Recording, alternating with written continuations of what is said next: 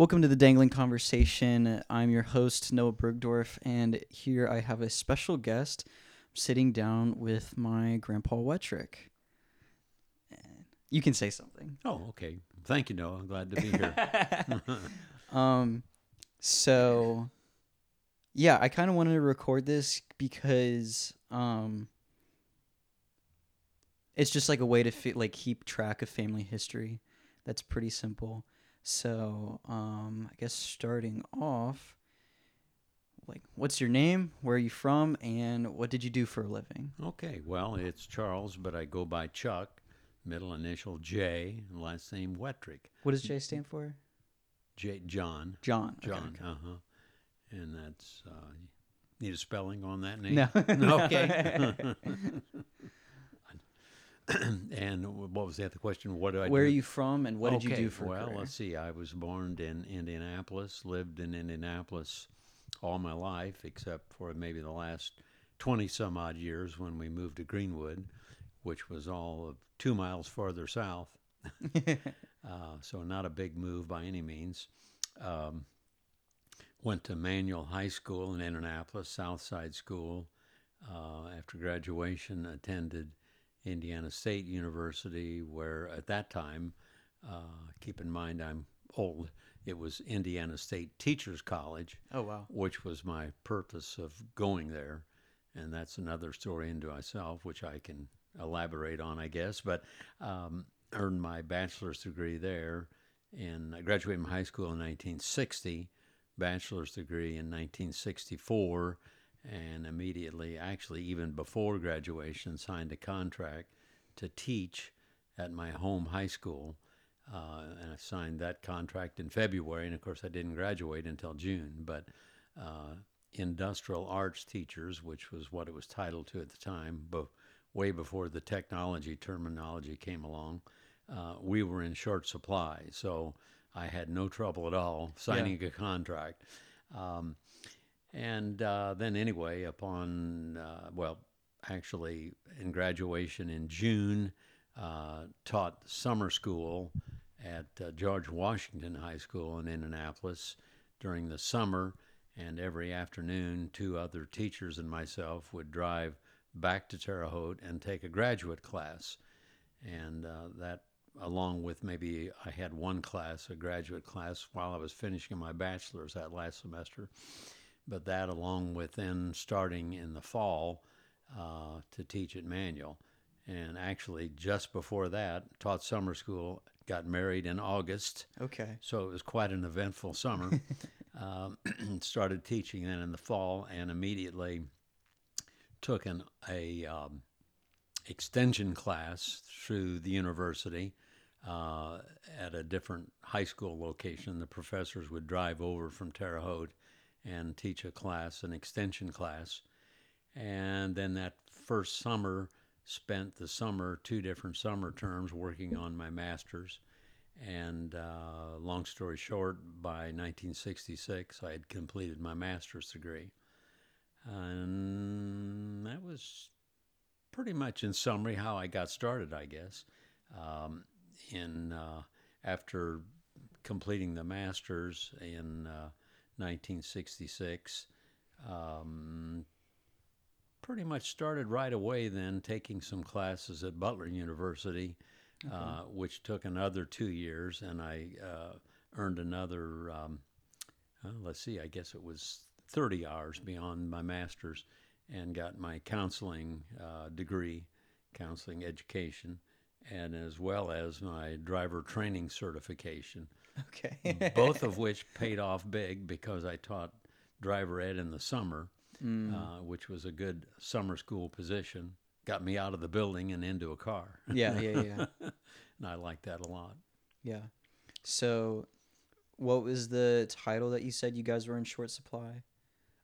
Industrial arts So, education, which yeah. was my major in college. Actually, uh, it was at that time. I'd probably totally different now, but it was called a 60-hour special. So instead of having a, a major and minor, it was just all industrial education. And I really started out with the idea of getting a minor in mathematics. Oh wow. And uh, I had a you know college level algebra class and a college level trigonometry class, and finally realized then, hey, in order to do this in four years, I'd have to take 18 hours, and that was way beyond my capabilities. 18 hours.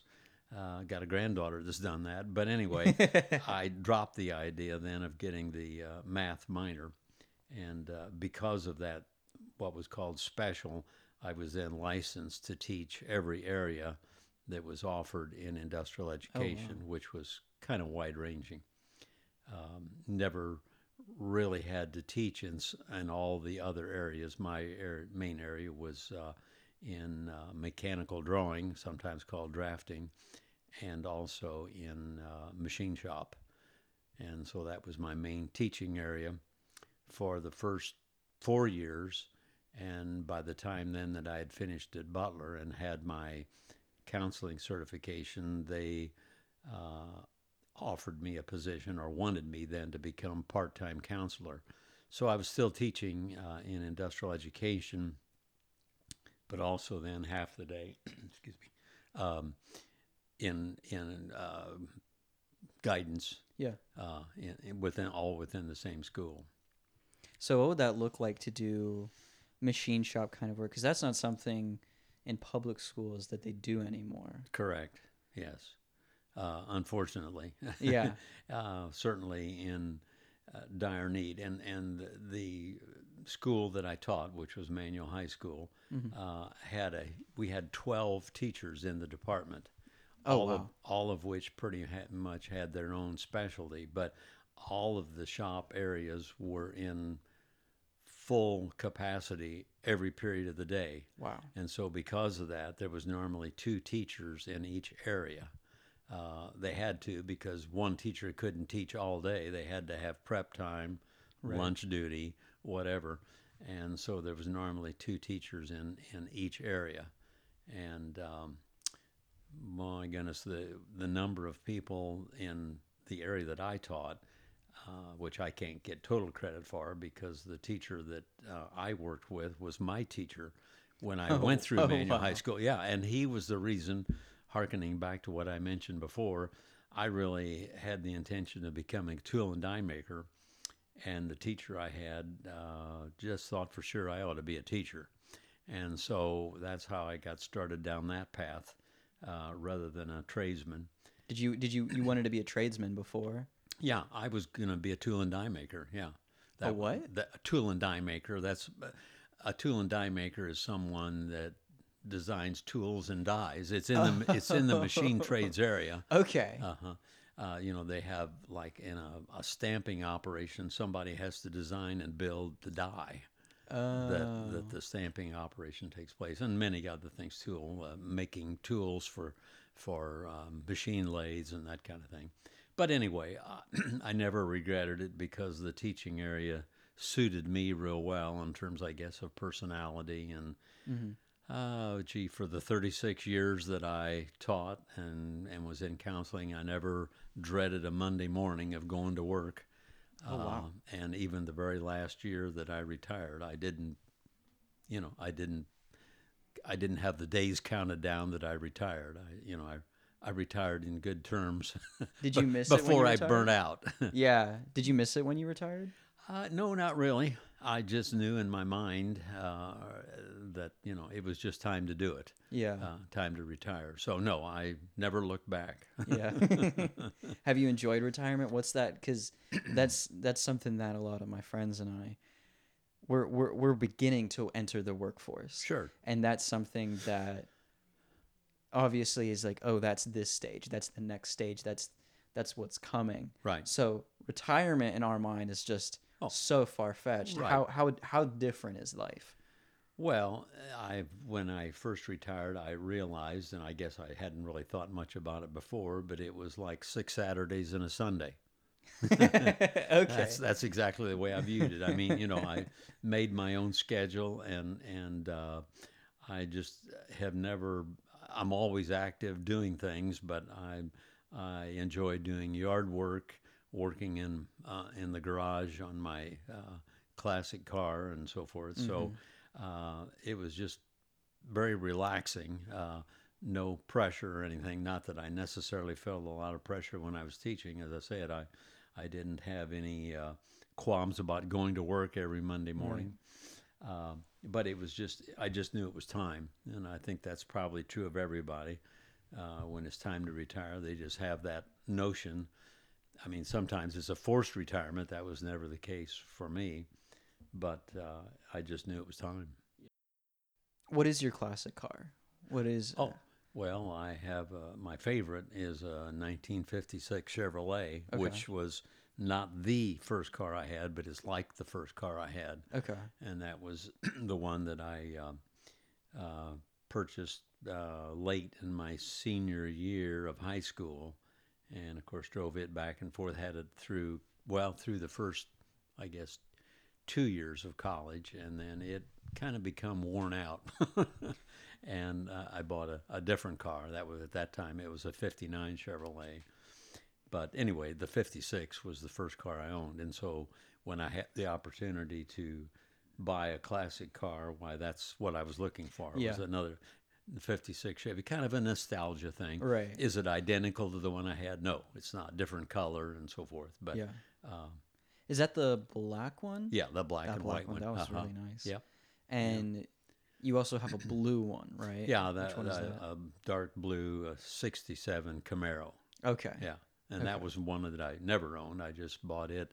Actually, I bought that right at retirement time. Um, long story short, I didn't. I had a '57 Chevrolet, and I was just ready to move it on and sold it, and uh, didn't know what I was going to buy in the meantime, and just kind of happened to get the idea of maybe buying a Camaro, and. Uh, some fellow at a car show had one for sale, and I looked at it and so forth, and thought about it, and he, Ran it by grandma. Uh, yeah, I guess. Yeah, you're right. you're right. Part of Uh, that thought process. That's right. That's exactly right. And he had it for sale, but he lived in Bedford, so I drove down there and had the opportunity to drive it because when I looked at it, he had it at the car show. It was just about turning dark, and he wanted to get back home, so I didn't have the chance to drive it. Mm-hmm. So I drove down to Bedford and and uh, and drove it there. And long story short, bought it and so forth. Okay. Yeah. hmm So you also said you you graduated. You got your grad your counselor degree in '66, right? Sixty-eight. '68. Okay. Yeah, uh, I said And then- 66. That was my master's. That was and then my guidance. I don't. I probably didn't say that correctly. Then another two years at Butler uh, University, where I got my counseling certification. That was 68. Okay. Okay. hmm Um, so, and then you had mom and Uncle Don. Mom was in '70, right? Correct. Was Uncle Don '74? Two. '72. Two. Okay. Two. Okay. uh-huh. Did they did they ever take your classes? Because they were at the same school, right? No. No. They were at a different school. Right. By that time, uh, your grandmother and I lived in Perry Township, which was outside of Indianapolis schools. Uh, and so they went to, well, Perry Township Elementary, Middle, and then also then Perry Meridian High School. That's where they graduated. And I, at that point, I was, of course, still at Manual. okay. So how come how come they never like went to school with you? Well, they didn't live in the district at that time. Oh, is that, is that just how that works? Yeah, at Oh, that okay. at that time, you had to go to the school that you lived the, the district that you lived in. Uh, there was, you know, unless they did have opportunities to pay tuition at that particular school and go to a different school, which is totally different now. You can go wherever you want to, yeah. but you have to provide your own transportation. And most of the kids that, went to Manual High School, it was still pretty much a walk-in district. Mm. They did have city buses that came to the school, but they didn't have the yellow buses, often called, called Twinkies, uh, that uh, that that serviced the school. But they had city bus service. Okay. Uh, but it was still a pretty large walk-in district. And of course, then where we lived, uh, where Uncle Don and your mom lived, they did have buses because it was a, a wider ranging district. And uh, they probably had some kids that walked to school, but the vast majority were riding the, the, the big yellow buses Yeah. to school. Right. Did you did you ever think about getting a job to be at their school, or were you pretty settled? In Well, no, um, I did, and I interviewed and had the opportunity to be the dean of boys at the high school that your mother and Uncle Don would have attended. They were at that point; they were still at the middle school. Um, at that time, I was still at Manual, and I was teaching night school mm-hmm. and teaching summer school. Had I changed and, and taken the job in the Perry Township system, it would have been that only. Yeah. I wouldn't have been teaching summer school. I wouldn't have been teaching night school. So I was going to have to take a pay cut. Um, and so I thought about that. And the other thing is to be the dean of boys and be in the school that my son and daughter were attending mm, wouldn't have been wouldn't have been real good for them. So I passed that up. yeah. So that was the only thought I had about doing it. It was a a passing idea that I didn't follow up on. I Yeah. was offered the job, but I passed. Okay. Uh huh. So, what was it like? What's it been like watching your kids grow up? Because something I've talked to my dad a lot about is Uh-huh. like, Well, you know, he knows he knows his dad as dad, Right. but I know him as a grandpa, and I'll never have that relationship. And but also, it's just weird to think about that. Like one day, I will have a son who views my father not as father, but as grandpa, and the connotations that come with that. What's it Mhm. been like? Watching your kids go from diapers and toddlers to suddenly, well, it's all happened very quickly. yeah, it's amazing. Uh, in fact, at the time of retirement, which is kind of ties into what you're asking, uh, they kind of had a lay an, an exit, not interview, but uh, all of the teachers were gathered uh, in a multi-purpose room, and there was several of us retiring at the same time, and that was something that I mentioned them. You know, I'd been in it for 36 years, and I just couldn't believe how quick 36 years has passed. yeah, And for young people, I think they understood, the teachers understood, uh, maybe not necessarily believing it because they maybe were into it for four or five years and to think, wow, he's been doing that for 36 years.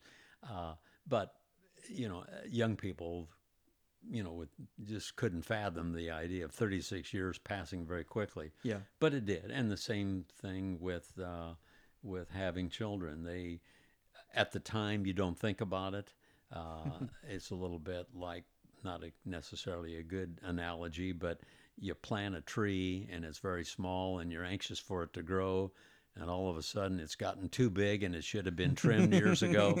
It's kind of that way with kids. Not that they should be trimmed but all of a sudden they're older than you realize they are and that time just passes very quickly.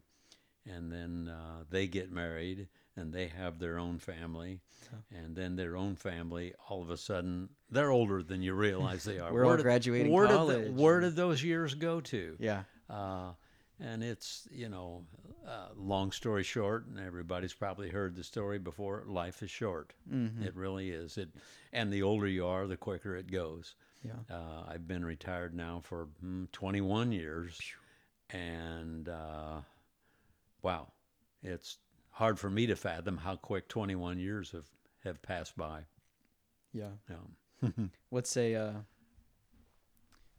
you got any funny Uncle Don or mom jokes story. stories? Well, you know, I just again, the older you get, the more you start, I guess, reminiscing and so forth. But I remember so many of the things that both your mother and Uncle Don said as as young kids Mm-hmm. that were extremely funny, uh, are cute, Right. more cute than necessarily funny. But uh, that you know, uh, your grandmother and I both remember very well, and uh, they just you know they stick with you Yeah. as they've gotten older, you don't remember those things necessarily because when they're young, they're real cute things. Yeah, yeah, yeah. yeah. how is how has their because that's one of the things like we see with David and Gracie, our little cousins, is just like, oh, like they kind of have similar personality traits as little babies. As like David just turned eight a couple days ago. Mhm. Like, was there ever something where like as a kid you see that, and now you still see like my mom or Uncle Don, you're like, yeah, I can understand why you turned out the way that you turned out. Does that make sense? Uh, yeah, it does. And of course, when they're real young, their personality is just forming. Right. And so, you know, as they grow older, those things change. Although there's, I think, basic personality traits that that uh, stick stick with them because they're basic. Uh, your uncle Don is pretty similar in personality to my father. Oh, really? My father would say never knew a stranger Yeah. and uh, he was pretty outgoing and so forth, and that kind of describes Uncle Don. Yeah. Uncle Don. Yeah, more so than me, more Mm. so than me. I think my personality was probably more like my mother's. When Mm-hmm. I was young, my dad and I looked quite a bit alike. I don't think as I got older, uh, you know, I've changed too. Not considering loss of hair, but just in terms of uh, appearance. And I can't really say that I looked like either one of them, but um, um, yeah, I think I probably took on more of the personality of my mother Hmm. than my dad. Uh, although kind of a combination, and I kind of think, uh, and I've told your uncle Don that too, and maybe your mother also. I think uh, your grandmother and I both feel like that they both got the best of both of us, Mm. which we're thanking God for. Right. Right. Right. uh, and so, but um, yeah, I um, both of them, uh, of course, Don, uh, your uncle Don, and and and your mother were, you know, I'd say different in personality, but basically they're pretty similar. They're both loving people, Yeah. and uh, Very social. yeah, and that you know that's never changed. Yeah. Yeah, even as little kids on through now, certainly adulthood. yeah. Yeah. So I've got I've got one more question before Sure. we transition to like family history stuff. Sure. But uh, something I've always wondered is, wh- what did you what did you think of my dad when you first met him? Because he always talks about his his Cutlass Supreme with no rear view mirrors and whatever, and just this junky old. you're rolling your eyes. so- Oh my gosh, when he first started uh, dating your mother, and of course they met at Miriam Church Camp, Yeah. and that they were both fairly young then. They weren't dating, but they that's how they met each other. Mhm. And then later, as they got older, is of course when they start dating. But um, your dad would uh, leave um, Bowling Green, Kentucky, Western Kentucky, Mhm. And drive probably first of all to his home there in Mount Vernon, but then up to uh, south side of Indianapolis to see your mother. And yeah, right. He had this, I think, a 77, no, maybe 74 Cutlass that was, yeah, really pretty much a piece of junk. it had a, a uh, very pungent, uh, moldy smell to the trunk. Uh, when did you ever smell the trunk? Well, he, he, your dad would open it up to put luggage in when he was Ah. going back and so forth. and I guess I didn't realize it didn't have a rear view mirror. That would have made worried me even more. Yeah. But it would it would always concern me that oh yeah he's going all the way back to Bowling Green, Kentucky in this. Yeah. Yikes! Yeah, but uh, you know certainly your dad was a very respectful young man, and of course in college at the time. And but when he decided that he wanted to marry your mother, why we kind of had an inkling that that was coming on, and he was there to visit with us, and uh, he really never particularly popped the question. He left, and we thought, well, I guess we played that wrong or had that uh, uh, sized up wrong. Yeah. He was gone maybe mm, probably not even a half an hour. All of a sudden, he come back and kind of summoned me into the other bedroom and asked for my permission for your mother's hand in marriage. Oh.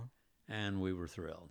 Yeah, we were thrilled. Wait, so why did he leave and then come back? I well, I to build up his courage, I guess. I don't think he was. Well, I think he was ready to pop the question, but just kind of reluctant to do so. Yeah. And I, you know, I thought I was a pretty easygoing guy. I- Yeah. But you know, there's some fear and intrepidation, I guess, of, of actually asking the question. But uh, and I said, of course, right away. Yeah. There was no hesitation on our part. no, that's Yeah. good. That's good. Yeah. So, one of the one of the things that we've been very fortunate and blessed with is the fact that like we know a lot of our family history. We have a lot of uh, like the legal official documents, right? Of Mhm. So kind of talk about that. Talk about like what you know of our family. Well, uh, on my side, you're referring to the Wettrick side? Yes. Because that's, yeah, okay. Well, uh, my great grandfather uh, transitioned from Europe to, and uh, I only know this because I have the Declaration, how is it titled? The Declaration of Allegiance to the United States. And uh, he, we always were told uh, that they came from a area called Alsace-Lorraine, which is through history has been back and forth. It's either been French controlled or German controlled, Mm, okay. and also right on the border of Switzerland. Well, on the uh, this paper, which I have the original of, um, he, being my great grandfather, left um, what was on the document says Switzerland in 1846 Okay. and apparently because it took him two months on he before they disembarked on the port of New Orleans, Mm-hmm. which we really don't know why. You know, he didn't come in through Ellis Island like so many did. We thought maybe it was a like a tramp steamer. You know, it might have been a commercial ship. We don't really know, and I Right. suspect there would be a way to research that, which I haven't done. But that took two months, and uh, that was 1846. Then I'm not sure how much time uh, he spent in that area, but 10 years later is when this document was labeled or dated uh, at Madison, Indiana. They come up the Ohio River from New Orleans Yeah. and uh, declared his allegiance to the United States, giving up his citizenship, what then said Switzerland, Mm-hmm. uh, and uh, that was 1856. So that Okay. was a 10 year period in there. And he, according to that, again, the document, and I'm not sure how accurate some of those things were back then. Uh, I, judging by his signature, I'm not even sure how literate he was. Yeah. because it was very of course it's an old document and it was like done in pen and ink. I don't i don't imagine it was a quill. I don't know what they had back then. Right. but uh, it was dated 1856 i forget the month and that's immaterial. But uh, so he, they that was at madison indiana. So they come up the ohio. Then he had a brother that came at the same time i don't have that documentation but his brother then went on to cincinnati Oh wow. and and they all settled. They being that side of the family settled in the Cincinnati area, but then the other um, peculiar, peculiar part about it somehow the name got changed yeah. instead of being as I've been named W E T T R I C K, which my father, which was the youngest of fourteen, Oh my gosh. all spelled it Wettrick, but on this paper it was spelled W E D W, yeah W E D R I C, either H or K, Vedrick. Somehow it got changed to Wettrick. We don't Like more Americanized. we don't really know, but your uncle Don, through some of his own research, and I don't know how he discovered that, uh, ran into someone with the spelling W E D R I C, either H or K, he could tell you, uh, in uh, Southern California. Oh my gosh. And she, because of the uh, significance or the the uh, relationship between the spelling of the two names, she started doing a lot of research and decided that we're related. Oh wow. Uh-huh. So there's Vedrich's up in uh, Washington State, and they're in California. Uh, I think even Nebraska. Wow. So I mean, we're going way back Yeah. obviously 1856, but um, so that's that's where they uh, uh, came from originally, and uh, his son, which which was uh, Joseph let me think. No, uh, Edward Wettrick. Okay. uh, married my grandmother, who was her name was um, Catherine Schaefer, S C H A F E R, and there's still a lot of uh, uh, uh, burial plots, n- um, headstones in the Madison area, Madison, Really? Madison, Indiana. Yeah, I've been to Madison. It's a Uh-huh. cute, Well- it's a cute town. it is, and of course, it's not really in Madison. If you, as you leave Madison and go up, because Madison sets obviously on the river. As you go up, there's a little area called China, C H I N A, Okay. spelt just like the country, and that's where there's a lot of Schaefers that are buried, and uh, so Is she buried there?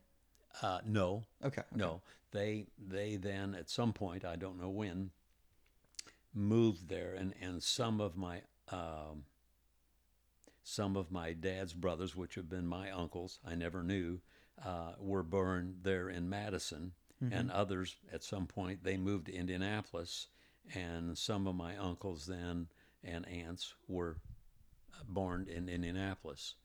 So, as you can imagine, a, a, family of 14, my father was the youngest, and some of his oldest brothers he really never knew very well because they were in World War One. Mm, Uh, my father was too young for World War One, and when World War Two come around, he was too old. yeah.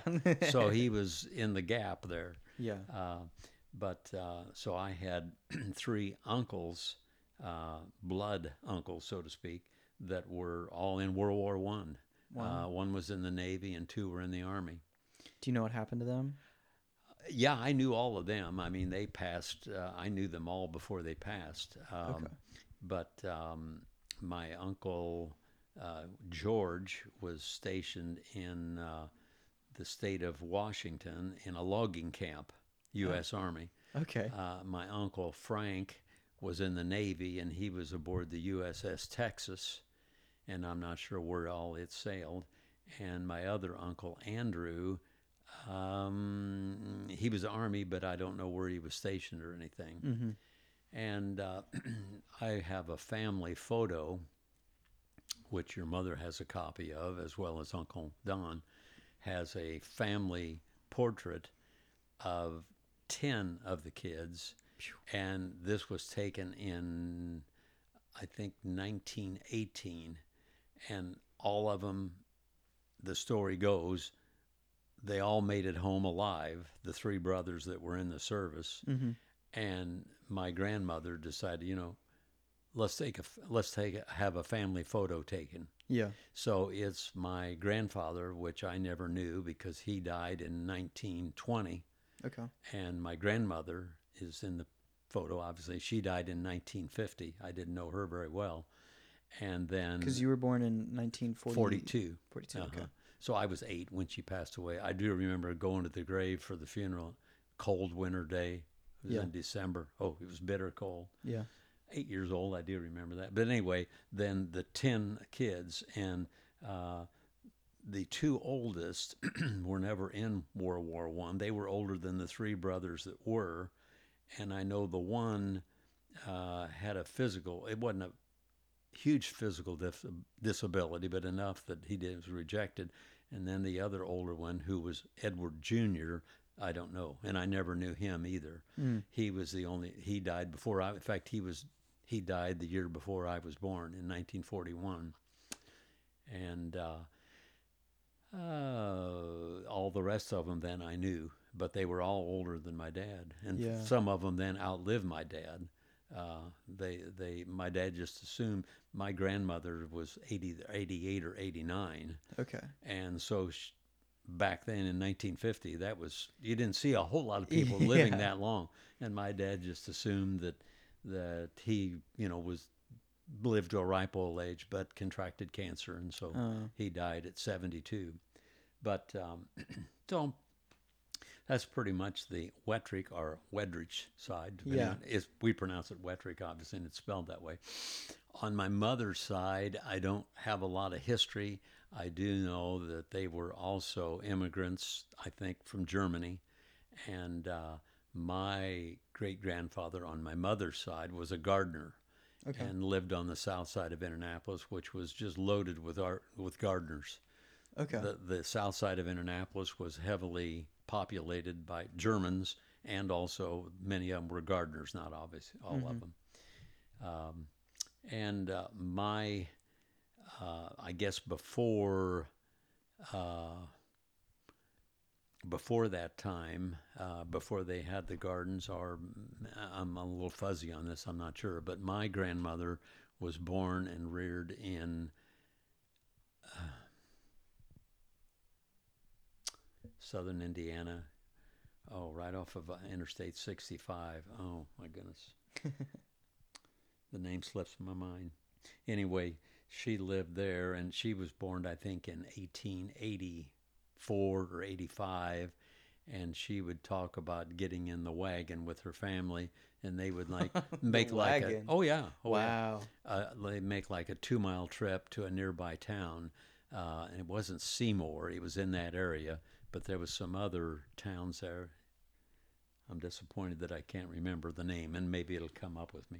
If I could find a map, I'd show you exactly. Right. Right. Right. Uh, but anyway, uh, yeah, that was, you know, late 1880s. There was mostly horse and wagon. In fact, uh, anyway, at some point then uh, they moved from that area in southern Indiana uh, up to the Indianapolis area, and I've got a picture at home of uh, where my mother uh, lived, and they had lived in several different houses, and they had an uncle that built houses, and he would build a home, and they would live in it. And for whatever reason, and my mother never knew, he would build another home and they would move to it. and I've got a pictured home of Madison Avenue in south side of Indianapolis, okay. uh, right now where Manual High School is located. And Madison Avenue was a dirt road. Oh wow. Yeah, yeah. So it's just been so much more developed. Oh my goodness, yes. Yeah. Uh, and, and where Manual High School is, it was an open field. It was a, it was a garden area. Oh wow. And my my grandfather didn't. He he uh, drove a uh, a cheese wagon for what be, what eventually become Kraft Cheese. It was some other name initially, and uh, Kraft Cheese bought out this company. Mm. Uh, I can't remember the name of it either. But anyway, he would uh, deliver cheese on this horse-drawn wagon Wow. had ice on the wagon and so forth. And of course, there was no such thing as refrigerators. Everybody had an ice box. Yeah. The ice man would come around and put. It was setting on straw. This was before my time, and I was I grew up with an electric refrigerator, but uh, they had ice that they would set in the top. Yeah. So anyway, but that's now my grandmother's maiden name was Beinecke. Okay. Beinecke. And again, uh, hmm, I can't remember the name of that town. That bugs me. Um, it may come to me. But anyway, she married a Neeson, N double E S E N, John Neeson. Okay. And uh, um, that was the gardener side. His, his father was a gardener on the south side of Indianapolis. In fact, uh, where that area is, and I know because I've got some records. Uh, of course, it's all homes now, older homes. In fact, I mean they're not they're not a new home subdivision. They're right we're right at the edge of Indianapolis. Troy Avenue was the south edge of Indianapolis, and they were just north of that. So they were, by that standard, way south of central Indianapolis. Mm-hmm. You know, that was like 3,000 block. Oh, so wow. that was like three miles south of Washington Street in Indianapolis. That was way far away. Yeah. Now it's nothing. But anyway, uh, so they they lived there, and, and they were Neeson, N double E S E N, and um, I, you know I don't have a whole lot of history there. Mhm. Uh, my grandmother had uh, sisters, and it was a fairly large family too. And uh, I believe my grandmother was, she might have been the oldest, I'm not sure, but uh, she had sisters that married, uh, at least one for sure, that married other gardeners. And they had Oh. gardens on the south side of Indianapolis. Uh, in the south, what is now the Southport area. Well, actually now it's Perry Perry Meridian area, high school wise, but Perry Township. But uh, they were all gardeners, and of course they're all gone now. They're all all passed. Yeah. Yeah. So, and this is kind of like just a relative connection I'm Mhm. making. You said your grandma was born in 1980. No, no, 19. 1885, 84? 84, 85, something like that. Okay. I know right where the gravestone is. I think it's 85. So she she was growing up post Civil War. right? Yes. Did she ever talk about that? Did you ever ask her questions about that? No, you know, that's one of those things. It's and I- also different being in the North, right? Well, yeah, but I mean, I didn't ask about it, and you know, Right. that's one of those things where I've told your uncle and your mom both, boy, first questions that you want to know, now's the time to ask them. Yeah. Because you know, and mm-hmm. I look back now and I thought, gosh, I wish I would have asked mom, or Mm-hmm. my mom had a sister, which was my aunt Esther. You know, I wish because she lived longer. She passed in 2000, and my mom passed in 1993 you know, certain things will come up, and I think, gosh, I wish I would have asked mom this or that. Yeah. And but they don't occur to you when you're young. Right. They just never do. As you get older, you start either it's nostalgia or just start looking back and then start inquiring about different things in your past, and that's the reason you're doing this, and that's good. um, uh, so you know, there's things that I wish I would have asked, and and I'm not sure what triggered that question. Something you just asked me. Yeah, I asked you if you'd ever asked her about Yeah. living in post Civil right War. yeah no i didn't and and you know i wish i would have but see uh, by 1865 you know by well not by anybody's standards 1865 to 1885 that's like a snap of the fingers 20 years is nothing Right. so i'm sure you know things obviously were much different in fact when my grandmother died in 1981 uh, and she was born in 85 see she was she was pushing 100 you know Yeah. not real close but close enough and i thought at the time my goodness all the changes that she has seen in her lifetime Oh yeah. Well i can look back now and all the my parents would not believe you know what the situation is today Yeah. and you know you guys probably can't understand you know the changes that i've seen in my lifetime Yeah. in 79 years there's been a lot when i was in school they were still selling uh, at grade school you could buy a stamp that, that would after you collected so many stamps you got a war bond now world war ii was oh world war ii was over Yeah. but they were still supporting uh, the military i guess by doing that and of course world war ii I was born in September of 42, and of course, we got into World War II in December of 41. Yeah.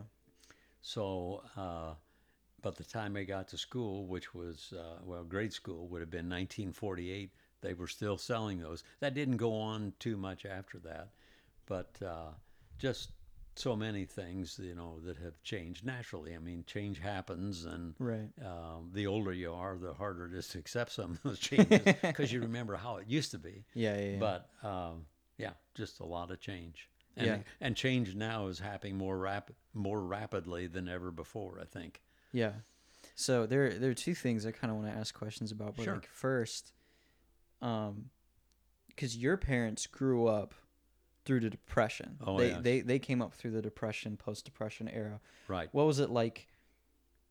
One being being their kid coming up through the depression, and then two, basically coming to maturation post World War II. You know, Okay. do you get what I'm saying? Yeah, I know exactly what Yeah. you're saying. My dad was born in 1905, Mm-hmm. and my mother in 1907, so she was basically two years younger. Um, they met at a, um, well, then they called it a haberdashery store, sold clothing Okay. uh, in uh, the Fountain Square area. Mm-hmm. And my mother went to high school her freshman year. That was also a manual high school, and got sick right at the end of the school year. And when the fall came, she she never went back. My mother never completed high school, Oh wow. and because she went to work and kind of supported the family, and uh, uh, they were living there on Madison Avenue, where I mentioned right across. It was a field then, but what was you know now Manual High School. Um, but that's where they met. And my dad sold men's clothing, and uh, my mother said that you know he was very good at it. when the depression came on, uh, he lost that job, Mm. and so my parents got married. This was a crazy story, which, well, I don't know, it's coming more true today than ever before. They went together for ten years before they got married. They went together. Uh-huh. What do you mean? Well, they saw each other, they dated, and Oh, so forth. okay. Now, my dad did complete high school. He went to Cathedral High School, which then was kind of like downtown Indianapolis. And uh, he- they, he grew up uh, what he called the old home place uh, on a street called Hartford Street, which was just um, north and east, no, basically just north of Fountain Square area Mm-hmm. his father, my grandfather, uh, worked at Eli Lilly and Company in what's what was then a lime house, and that's basically what killed him. He would walk to work to Lilly's plant there on McCarty Street, Mm. breathing, not walking, but at work would breathe all those lime Yeah. dust, and it killed him. It was lung cancer, right? Well, yeah, probably. Yeah. They didn't call it that then. I don't know what they called it, but he died when my dad was 14. Oh man. So I never, obviously, never knew him. Right. But um, so you know, Dad finished high school, and then he started to work, and that's when, of course, he met then my mother to be. So he graduated in 22, and they got married in 1933. Why did they date so long? Oh, uh, basically two different upbringings. My father family was Catholic, Yeah. mother was Protestant. And back in the day, that was. oh, a big no-no. Yeah. In fact, uh, no one came to the wedding. Yeah. My my aunt stood up for my mother, Mhm. her sister, and I'm not sure who stood with my father. Uh, they got married that day, Mm-hmm. which was June of 1933. I forget the exact date, 17th, I think. They both went to their homes. My dad went back. They got his- married and went home. Yep. Okay. And the next day, they met at the bus station and took, well, it was a bus or train, I'm not sure. I think it was a bus, and went to the Chicago World's Fair, 1933. Oh. My mother was there at the bus waiting. My dad was late, and she was just sure she was stood up. Oh man. and she wasn't, but my dad was just late, which was pretty uncharacteristic of him. He was a very prompt person. yeah. So I don't know. Which is probably why it was cause for concern for her. Oh, absolutely. What's going on here? Yeah, yeah, yeah. Uh, So, they got married in 33. they got married in 33 and I was born in 42. Oh So- my gosh. So they they were Were- how old were they? Well, uh, let's see, let's do the math. Dad dad was I think 20 28, is that right? Uh, he was born in 07 and they got married in 33. So 10 20 So your mom, she she was born in 07, so sh if you were born in 42, yeah, she would have been 35? Yeah, right? Wow. Yeah. Yeah, and dad was 37. Wow. Yeah. So That's uh, uncommon back well, in the day. And you know, mom told the story, and obviously this was before my time. But after going together that long, my dad finally said, "Emma, are we going to get married or not?" mom was pretty. I wouldn't say she was reluctant. She was very cautious. yeah. And again, you know, they both grew up pretty poor. Right. They and it, which wasn't uncommon at the time. I don't think they knew they were poor, and obviously by today's standards they were dirt poor. But that was just very common at the time. And when you look at the mode of dress and everything back in the late early 1900s, totally different. And I don't think people necessarily, you know, one closet would be all anybody would need for a whole family. Yeah. They didn't have a lot of clothes or shoes or that kind of thing. You had a Sunday outfit and you had a work outfit. Right. That was Yeah. yeah, exactly. Yeah. Exactly. Um, so everything was pretty austere, and uh, you know when the uh, when the depression come on, they got married just after the depression was over. So it was a pretty gutsy move, not only from the religious point of view, but for the economy point of view. Mm-hmm. My dad, before they got married, uh, was working in Fountain Square at a Mobil gas station Okay. and just tickled to death. And I think uh, I could be wrong on this, and there's nobody to correct me, so I'll go ahead and say it. I think it was like a dollar a week Oh my gosh. is what he was working for, and tickled to death to have that. And of course, I don't think you know there there was bread lines certainly, Yeah. but there weren't government help like there is today yeah. you know. But there were bread lines and that kind of thing, and uh, uh, so yeah, it was it was in a way they were their own kind of pioneers. Not other people that lived during that time weren't also. They really were. They had to improvise and make do with what you had. Yeah. So um, I was an only child, and my dad always said, because I guess I was easy to raise. I don't know. He said, "Gosh, if I'd have known it was this easy, we would have had another child." but you know, getting married later because in my mother being the age she was, just everybody figured she was going to be an old maid Right. because people got married then much younger than what they do now. Mm-hmm. It's not uncommon now for people to wait in the early 30s to get married Yeah. or later even. And back then, you know, 17, 18 was very common to be married. Yeah.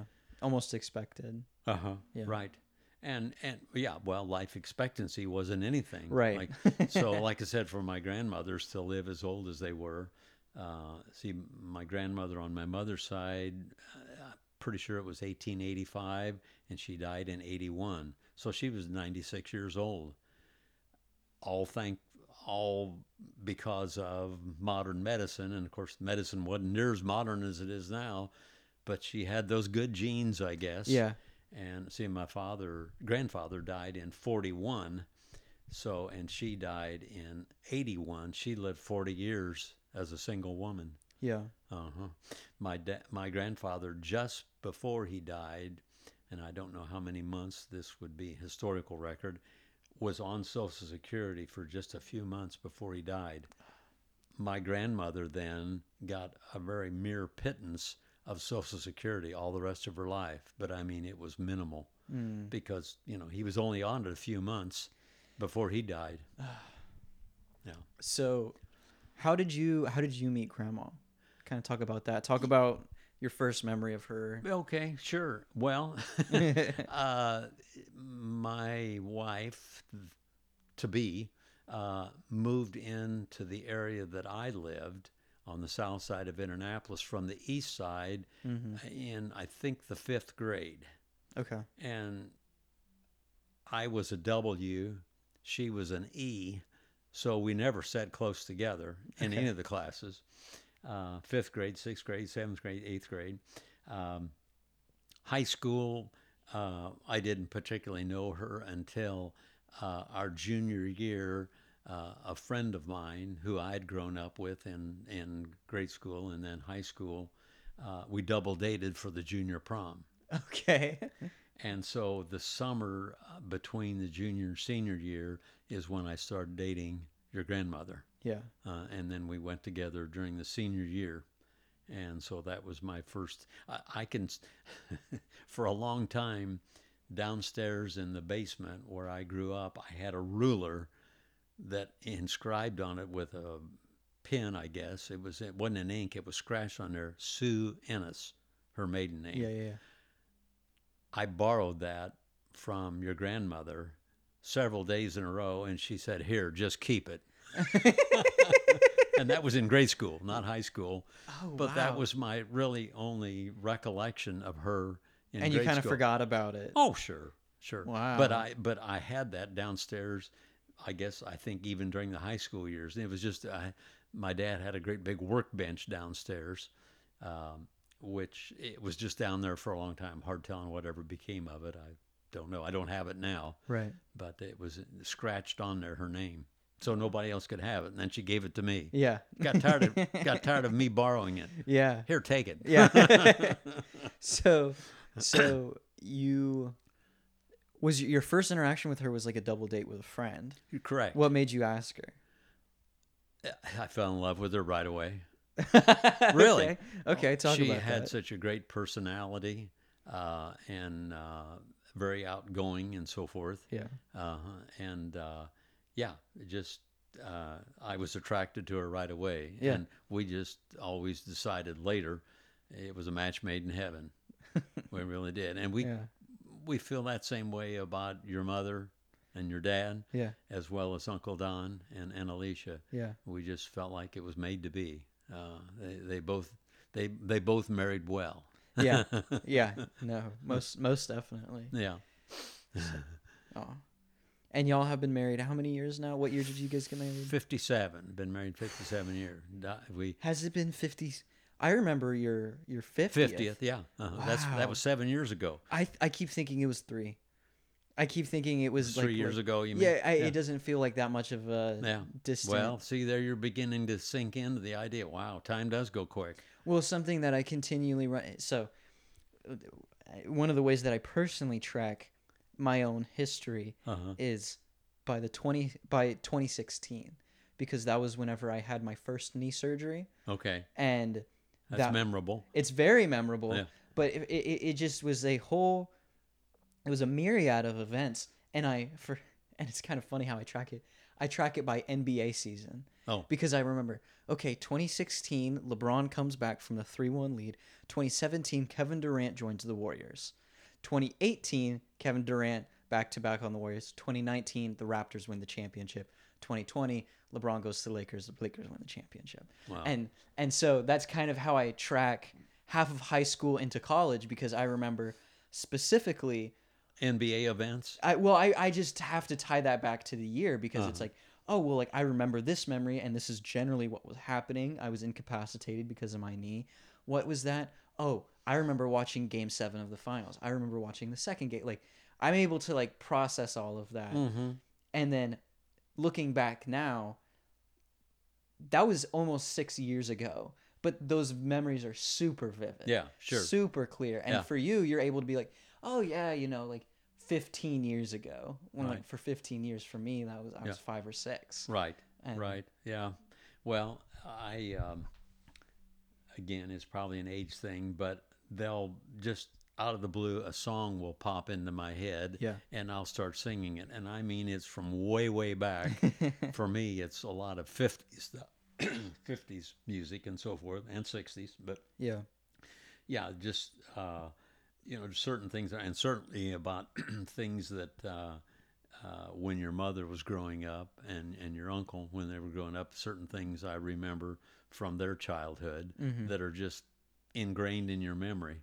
Yeah. And uh, again, as the older you get, you can recall some of those things much better than you can what happened last week. Yeah. but that's an age thing. so that's a that's kind of touching on the music thing. One of one of the things I wanted to talk about was you have seen so many cultural changes through the 50s, the 60s, the 70s, the 80s, then the 90s and then the 20s and 2010s now. yeah. Like I'm I'm just curious for your thoughts. There's part of me that's very curious specifically on the music aspect Uh-huh. because now we're like like we talk about rock and roll so easily so flippantly but i'll read journal articles and entries where it's newspapers talking about like this this devilish music is inciting riots and violence within the children and i'm just like oh that's okay, i was listening to an interview with ringo starr Uh-huh. and he was talking about when he was a boy he saw some kind of movie and it had a song not from Elvis but it was a very early like like late 50s early 60s rock and roll Mm-hmm. and I recognized the name when he said it, and I kind of like vaguely recalled a song, and in my mind, I'm like, oh, that's just like, you know, up tempo music. He's like, we rioted. He's like, we tore it, we destroyed a theater because we were so Enraged. enraged by this rock and roll music and Yeah. like whatever. Yeah. I like to me that's so bizarre, but like you grew up through that. You you saw all of that. What Right. Right. just kind of talk about that. Right. Um, growing up in the 50s as I did, obviously I was born in, you know, through the 40s, but those years aren't as memorable because of age. You know, Right, when, you're, right, when you're a little kid, you just don't eight, yeah. necessarily recall those things. But when you get into the 50s, it's much more vivid. And it was, in my mind, and other people my age agree, it was just a great time to grow up. Yeah. I mean, the World War II was over. Obviously, the Korean conflict, as they called it, they never called it a war. Yeah. But for those that served, it was war. Mm-hmm. Uh, I think it was over in '53, I think. So it was just a real idyllic time to grow up. Yeah. Uh, it really was. I mean, it wasn't necessarily fast paced. Um, cars were in short supply after World War II. Mm-hmm. Uh, tires during World War II were very hard to come by. Uh, gasoline was rationed. Now, this isn't the 50s necessarily, but the late 40s. Um, so, uh, your grandmother's parents didn't have a car for a long time. They bought a used 1949 Chevrolet, and that was their first car. Oh wow. Uh-huh. Uh it was, I think they bought it off of a neighbor. Your grandmother could tell you for sure, but I think that's what she told me because I really didn't even know your mom then, but uh, your grandmother. But um, so it was, it was a very different time and uh, uh, pretty austere, and certainly the the um, the uh, depression was well over. Right. But we were recovering from World War II, and then the Korean thing come along, which wasn't as devastating as World War II. Certainly, we weren't attacked; everything was offshore. But uh, uh, it was just a great idyllic time to grow up. Uh, Being the automobile person that I am, Yeah. car manufacturers, uh, people then begin to have money Mm-hmm. and they were clamoring for cars. And that was back when the cars, basically, in terms of design, would run in two year increments. Like a, of course, the first cars that were available were 1946 because they weren't built, everything was tw- uh, uh, pointed towards the war effort. Yeah. So there were 19. There weren't any 1945 cars. Mm-hmm. The first cars were available were 1946. Thus, you know, your grandmother's parents didn't. Their, their first one was of 1949, but and that was used. But uh, everything was pointed then towards the consumer. They had some money. War was over. Korean War was over. They were wanting to buy cars, and they were in short supply. So the manufacturers, Ford, Chevrolet, Chrysler, were the big three, uh, would build cars like I'm most familiar with General Motors, but like a 46 and 47 Chevrolet looked identical, Oh wow. as well as 48. It was three years 46, 47, 48. Then in 49 and 50, same body style, very slight modifications. 51 and 52 looked identical. Okay. 53, 54 looked identical, and then all heck broke loose. Because in, in terms of Chevrolet, the 55 was radically different than the 54. The 56, like I have, was kind of a modification of the 55, but it looked totally different, different Yeah. styling. 57, even more so. Yeah. 58, even more so. It So became basic- artistic. they right. They they started changing body styles year at a time. Now we're back to a time or in a time where all the cars kind of look alike anyway because Yeah. because of the aerodynamics. Yeah. And it's hard to tell one manufacturer from another. But anyway, those 50s, getting back to your original question, it was just a good time to grow up Yeah. it was really a good time to grow up. Uh, and, um, you know, uh, uh, I don't know what else to say about it. It was just, it was a great time, and, and uh, uh, expenses were certainly nothing like my parents threw, put me through college. I worked on campus for extra gas money and that kind of thing, but my parents were able, my parents both worked. And, uh, didn't certainly neither one of them made a lot of money, but they they were great savers. Living through the depression, everybody that lived through that, uh, the Great Generation. That's not what Tom Brokaw called it. The what Tom Brokaw called it the The greatest. greatest generation. yeah. Yeah. and they weren't part of that. They were born after that, basically. Uh, because they were just a little too young for World War II. But anyway, they grew up under pretty austere conditions because of the um, uh, depression and so forth. So they were great savers, Mm-hmm. and that's the way I grew up. I was blessed with two great parents, just wonderful people that you know put me through school. I never particularly wanted for anything, but I never had a lot. You Yeah. know, I'd maybe get a toy at Christmas, Mm-hmm. uh, and you know m- maybe some house shoes or something like that. I don't remember ever getting a whole lot. I had an uncle, aunt and uncle, uh, my uncle Frank and his wife that would get me a toy at Christmas time, but uh, so anyway, they were able to pay for my college, and Wow. and uh, at that time, I've got some of the I've got some of the bills, some of the statements that my Twenty dollars per semester. my parents would would uh, write a check. My mother would write a check, and I would take it to the bursar's office and pay my fees, and uh, then I would get another bill for books, and yeah, probably twenty dollars would buy all the or less would buy all the Oh books I need. You know, maybe a textbook. I bought a lot of used textbooks, so it might be a buck seventy five for a book. You know, now they weren't medical books. I'm sure they were more expensive, right, right, right. like your Aunt Alicia had to pay for, and, and your sister. Yeah. But uh, uh, you know, it was just totally different. And of course, then again, this is fast forwarding a little bit to my first contract, which I signed in uh, February of 1964, Mhm. and I graduated then in June of '64. I signed for three thousand eight hundred dollars. Okay. That was for the year, and uh, no, th- three thousand nine hundred. Big difference.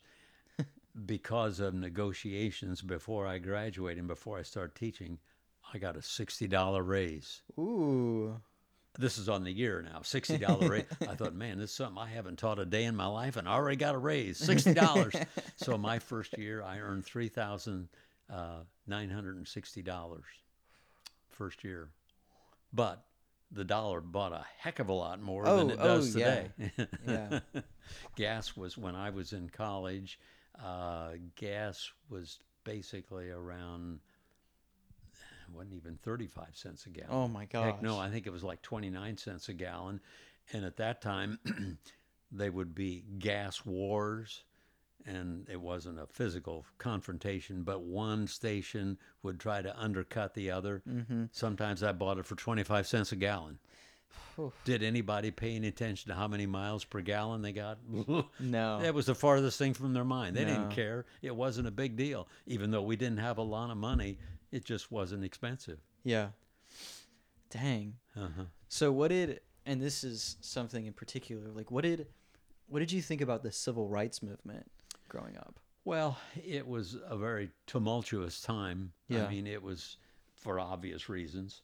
Um, Martin Luther King and his speech on the on there in D.C. Can't remember. Was that on the? Lincoln Memorial. Yeah, I guess it was. I mean, mm, filled with people and What so year forth. was that? I, I, I don't remember the specific.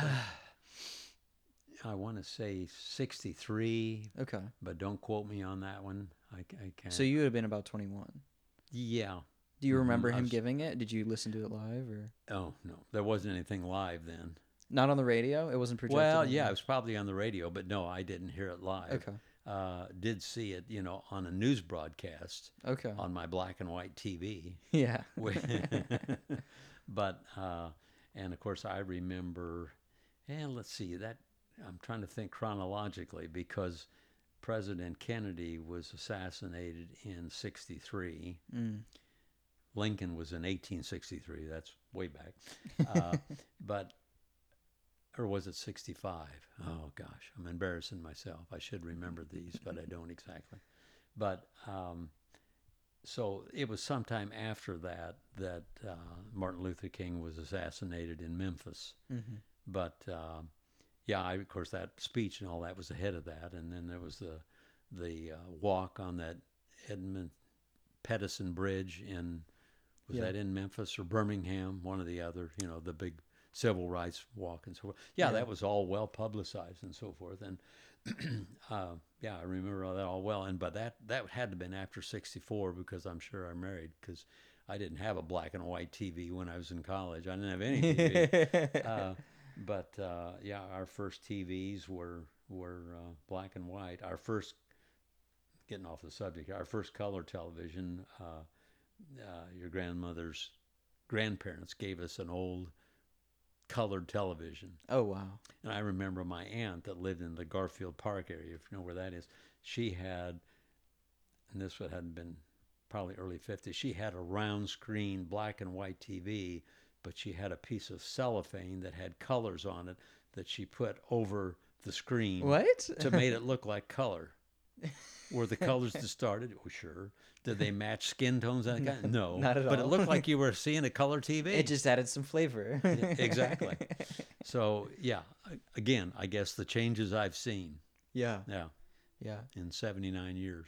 So you were saying about the civil rights movement, it was tumultuous. Yes. But what like how how because also one of the things my mom talked about was um she grew up what was it called? Um I forget the word. Integration? Was it integration where they were taking kids from the black kids from the inner Right, city right. and spreading like that's just kind of like completely in, in my mind like that's not something that like like that's just more normal i guess in today's society and culture was that like a really weird cultural shift because like the color barriers were much harder sure, growing up it was you in Indianapolis. Uh, there was one all black high school, Crispus Attucks High School, okay and uh, in I'm thinking 1984. It probably happened a little earlier than that because it was a slow process. A guy named S. Hugh Dillin was a federal judge in Indianapolis, and these kinds of things were happening all over the country. But Indianapolis was then affected basically by some things. They brought a lawsuit, is what it amounts to, and that Judge Dillin ruled that the schools had to be integrated. Mm. So, uh, were people upset about that oh yes, yeah because uh, white flight, so to speak, if you're familiar with that term, No. where people left the central city and moved to the suburbs. oh okay Suburbs were all predominantly white. Mhm. Central city was becoming Predominantly predominantly black, black, not yeah. totally by any means, but totally, not totally, but more predominant. Uh, and so uh, the judge, in his ruling, in many ways, did a disservice to the black students mm. because they had to get on the bus and travel way out of their district to some outlying school. yeah And in the case of your mother and Uncle Don, they were in Perry Township, which was a suburban school. They also not only integrated uh, the students, they made some of the black teachers move to the suburbs. oh wow And so the Indianapolis schools could pick certain teachers to be moved. oh wow Guess who they picked? you The weakest teacher. No, Oh. way, way before. oh sorry so the Indianapolis schools, you know, would pick out some black teachers who really didn't particularly measure up and move them to the suburban schools. mm. So, especially in your your uncle's case, Don, he had a teacher who he couldn't understand very well. She had a lot of black lingo, so to speak, Mm. and would pronounce, in fact, his name instead of being Donnie. When she would call on him, it was always Dunny. Dunny. okay And when it, your uncle was always a great speller. I mean, he'd just come naturally for him. He could Yeah. spell well. And when she would recite spelling words, he would miss some because sh even though he knew the words, he thought she was saying something different. And so he'd tried to sound them out oh and he'd get them wrong, of course. So, I mean, that was some of the struggles that they went through. Um, and, and they weren't all black teachers that were moved, but because there was some white teachers they moved because that they didn't make any of the white students moved into the inner city. They moved the black Yeah. students to the suburbs. So they're the ones that had to get on the they're bus the ones being inconvenienced they got on the bus at 6.30 in the morning in the dark and come way out to some suburban school. So it affected all the surrounding areas. Uh, you're not as familiar, but Perry Township, Franklin Township, Warren Township, Yeah. Washington Township, Pike Township, Wayne Township, Decatur Township. Those were all the donut schools, so they didn't call them that, but they were the township schools. Yeah. And I can't remember now what year it was, but uh, uh, Mayor Lugar, gosh, I forgot his first name before he became a senator, was mayor of Indianapolis. And Okay. he's the one that instigated through the state legislature Unigov. And that's where instead of being the central city, which like on the south side ended at Troy Avenue, south of Troy Avenue become Perry Township, it then took in all of Marion County. Mm. The schools were still allowed to be separate, thank goodness, because IPS couldn't administer their own school very well, let alone adding all these other ones. But uh, Unigov then made, at that time, it made Indianapolis, I think, the 11th largest city in the United States. Oh wow. Yeah. So it basically like artificially boosted its. Okay. its population. Yeah. Right. And of course, they got additional government funding because of, Of I mean, the man was very smart. yeah. uh, and of course, he became United States senator. And he was a good man. He didn't. He didn't do it. Uh, Maliciously. exactly. Yeah. Yeah. He done it for the good of the city. Yeah. You know, because he knew there'd be additional funding and just give Indianapolis a higher profile. Yeah. Which you know we were just kind of a podunk city in the central part of the United States. Uh, I won't go into current politics, but anyway. no, that's that's really interesting because like wow. Just to think of like all the change that has happened with Indy and how it's grown. Right. That's and and then even now it's become even more modernized weirdly. sure. Be, like like Uncle Don likes to talk about it as uh, he's like, "Oh yeah, Indianapolis is a hipster bike town now."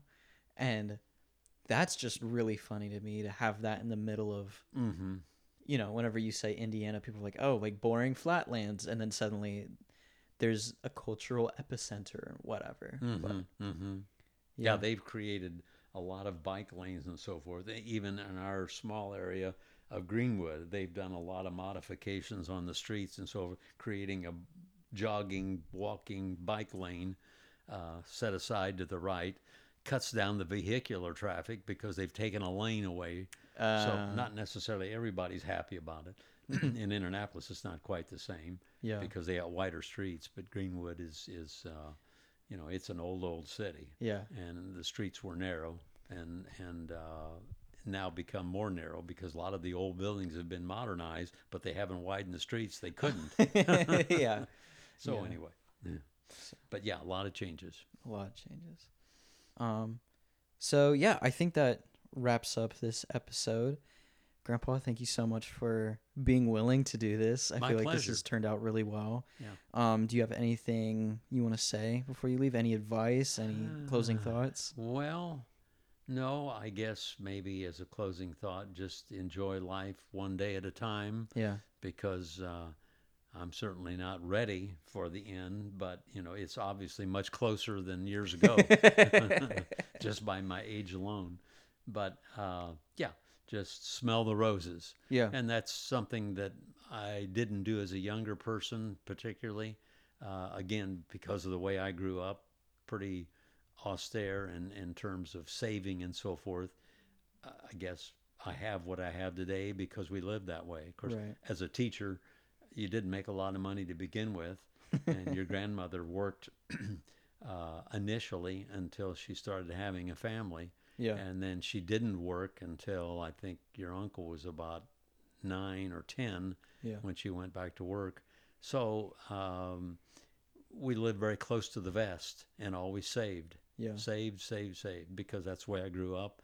And your grandmother wasn't necessarily grown, didn't grow up that way, but they just didn't have a lot to save. Mm-hmm. Yeah, so forth. So certainly plan ahead. Yeah. Uh, but enjoy the moment. certainly save for the future uh, because all of a sudden it's I wouldn't say it's gone, but it, it moves very rapidly, Yeah, Yeah. and that's like my only advice I guess I could give. No, that's really good. That's I, I, I could certainly benefit from saving a bit more. Um, but yeah, thank you so much for being on here.